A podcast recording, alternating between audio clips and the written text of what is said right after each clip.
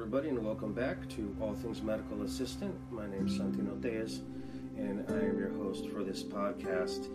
A couple of uh, things I'm excited about today is that um, I'm actually uh, recording this uh, podcast session on video for my YouTube channel. Uh, what I'm hoping to do is uh, reach multiple people in my audience, um, both friends, you know, podcast-wise, and on my channel. And so if you get a chance, you can check out That Mad Guy, look for the uh, statue of Asclepius, and uh, you will have found me. So thank you again for coming back and sticking around as well. I also purchased uh, the appropriate uh, podcast recording uh, equipment. So uh, my first episode came, didn't come across as audio fantastic as I thought it would. So hopefully this is coming across a lot better to everybody. If you have any comments or recommendations, go ahead and uh, send me a voicemail and I'll be happy to read them. So, today I wanted to talk about uh, a quick topic, uh, something that we all are searching for, whether it be in life or whether it be profession wise, and that is the topic of motivation. And how am I relating this to the field of medical assistant? Well, let me tell you. So, in my course of the day at work, I come into contact with obviously, you know, multiple patients. And sometimes they're students, sometimes they're retired, sometimes, you know, they're they're currently employed. But it's interesting when you talk and you get to know these people, uh, you tend to find out that a lot of them are still looking for motivation in life. A lot of them are still looking for something that's meaningful, or a lot of them are looking for something to uh, cut down on that stress in life, right? Something that they enjoy, something that they don't feel like they're just punching in and punching out. And at the same time, they feel stumped, lost, or hit a roadblock as to, you know, they can't find the motivation. They just don't know what it is that they want to do or, or where to go. So, this is what I've come up with motivation, right? Motivation, you know, if you think about it, what does it mean to you? It means the will to get up and, and to do something, the will to get up in the morning, know, make your breakfast, take your shower, go to work, you know, get your kid dressed, feed your kid. Those are all, that's all motivation, okay? So, what about motivation in life, you know? So, one, one example I'll use is motivation to become a medical assistant. So, you want to take on a new career path, you want to try something new, or if you're out of high school, you want to you want to you want to get a good job, know. And in today's market, it, you know, we're seeing unfortunately a lot of uh, college graduates of bachelor's or PhDs not able to find jobs in their in their uh, choice of of uh, education, you know, causing a debt, not being able to pay because they can't find a good paying job, so they end up going back to vocational studies. Uh, so, whatever the, the, reason may be, um, when you look to something to take on, to start to try new, to f- try and find meaning, uh, there's a lack of confidence, I think, initially, because if it's something new, obviously you don't know how to do it, you don't know what it entails. So you might start some research, you might start looking into it, you might talk to people about it and try and get more information. But still, where is the motivation from? You know, so let's say you talk to somebody, you read a pamphlet, you see something on TV, and you find something that sounds good. Okay, well, will you get up off the couch and make that phone call? Will you actually walk into that uh, vocational program office or your community college and, and inquire about it, well, where's that motivation? You know, unfortunately, in my opinion, motivation has been very, very, um, very under, very underrated and not taken uh, to, to, to serious sorts. And let me explain why. So, you know, when you look for motivation, you're looking for motivation due to a lack of confidence, lack of experience, and lack of the motivation itself. Well, I'm not experienced in medical assisting, I'm not experienced in nursing, or I don't think I have what it takes, or I don't like blood. Um, you find reasons not to take on um, any new detail in life. But you have to understand something. Without starting somewhere, you don't build that confidence without starting somewhere, you don't build that knowledge base. Because I mean, we have to admit, knowledge is does create uh, confidence. You know, being able to uh, perform skills instills confidence in you. So you have to you know, initially find that push to want to even do that, right? And I call that the you've got to put the work into it clause. You've got to put the work into it. Okay? So, you know, we are creatures of habit. You know, we get stuck in ruts that become routines, which become our habit. Um, I recently watched a special on Netflix, uh, the, the Creative Brain. I recommend that you all watch it. And, you know, basically what, what I learned from it is, and which you might agree with as well, is, is that the, the brain is made to take the path of least resistance. Meaning what? Meaning, you know, you're going to do what you know best. Like, for example, I get up, I make the same breakfast every morning, I shower at the same time, uh, I leave the, hall, the house at the same time, take my daughter to school, get to work at the same time, clock in at the same time, perform the same. So that's uh, the least, the, the path of least resistance because we're used to it. We know how to do it. There's nothing new to it, right?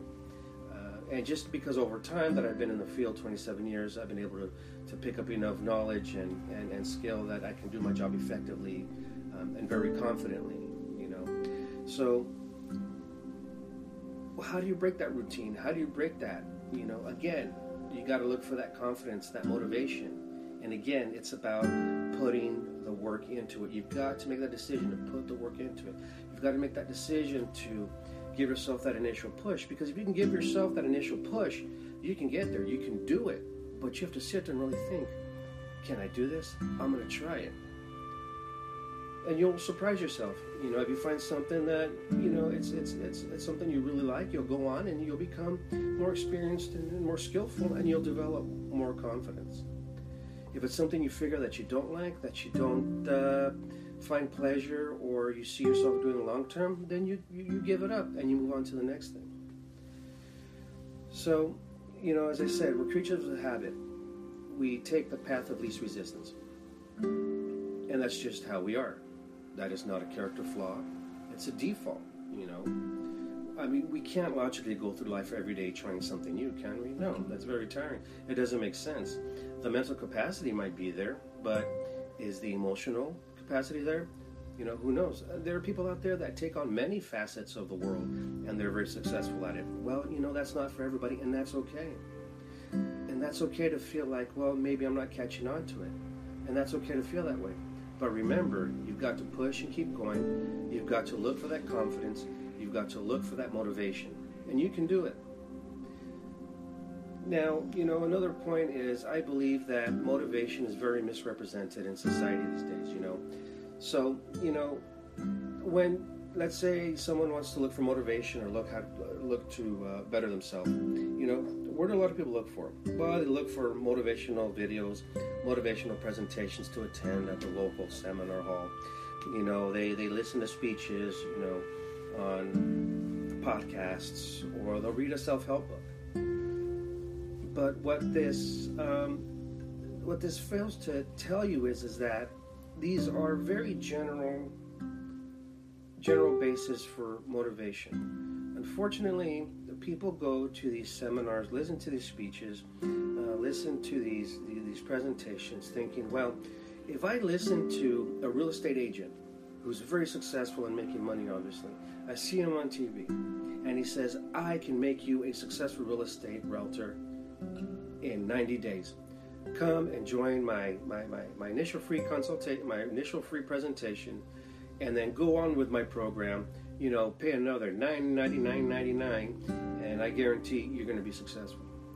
Well, yeah, you know, you can be successful if you put the work into it, but also if you have an interest in that field. If you don't have an interest in real estate, then you're not going to have that that that push or motivation to to push it or become successful in it. No, you have to find something that that is targeted to your to your liking. Another example. Let's say uh, somebody's giving a presentation and becoming a, a, a, a workshop um, professional. Wow, that's great. I've always wanted to be able to work with my hands. I've always always wanted to be able to use tools. I've always wanted to know what type of wood to buy and create beautiful furniture. Does that mean that your interest in that makes you a great woodworker? No. You might go to a presentation, listen to the details, and figure, well, I still have an interest in it because it's a skill I'd like to have, but do I really think that I can do it? So you can push and push and push yourself, and next thing you know, you know, I just don't have the interest in it. So whenever you read these self-help publications, watch these presentations, attend these presentations, watch these videos, be very, very careful who the speaker is, what their intended audience is, and what it is they're looking to pass off. Because if I'm the real estate guru and I want to make you successful, more than likely somehow when you put the work into it, you're still connected into my, you know, uh, group there, and somehow I might just profit off of you too, you know, kind of like the whole Herbalife Mary Kay thing. Well, anyways, well, that's my opinion. Um, you got to be very careful with who the intended audience is. So remember, when you listen to these, when you listen to these speeches, when you attend these presentations, when you read these self-help books, take them at the very basic, basic, basic level. Okay. Take them to mean that yes, you can do, and these are the tools, and these are the the, the experiences, but find something that you're interested in. Don't just go off and try something that someone else is good at because they're successful. More than likely, you won't be successful because that's not your interest. And they don't tell you that. They don't tell you that because they want attendance in masses, they want attendance in great numbers. And yeah, they're successful because they found their niche. They found their uh, their interest in life and, and profession. So they're able to do that. They're able to talk about their their their experiences and their income because they're used to it because that's what they do. That's what they're good at doing. But it doesn't mean that that's what you're good at doing. Now, let's turn it around like me. I became a medical assistant, you know. Uh, someone came to a class and said, "Hey, you know what? Medical assistant's a great career. Learn skills, learn life-saving skills, learn lifelong skills." I went to an open house, listened to more speeches, and there's more, watched some videos and some more, you know, PowerPoints, and I was still interested. And then I start the class, and I'm liking the skills and liking the skills and liking the skills. And eventually I made it through the class, learned the skills, went on an externship. I was very successful. 27 years later, I'm still doing the same thing because I found my niche. I found what's important to me. And you've got to do the same thing. And it's going to take some research. Again, what's my favorite line? You've got to put the work into it. You know, as these things present themselves, they're not just going to fall into your lap and then you're going to say, oh, wow, look, this is for me. No, you've got to put the work into it. You have to get up and put the work into it, okay? So be careful about the misleading presentations and, and, and book covers and all that. So just, just put the work into it. And, and if you have to try more than one thing, try more than one thing. You're worth it. Your confidence is worth it. Your individuality is worth it. Your happiness is worth it. Your family's trust in you is worth it. Your family's love in you is worth it. You know, your family, your friends want to see you happy. And if you don't have family and friends around you, then you want to see you happy. You know you do. You feel it.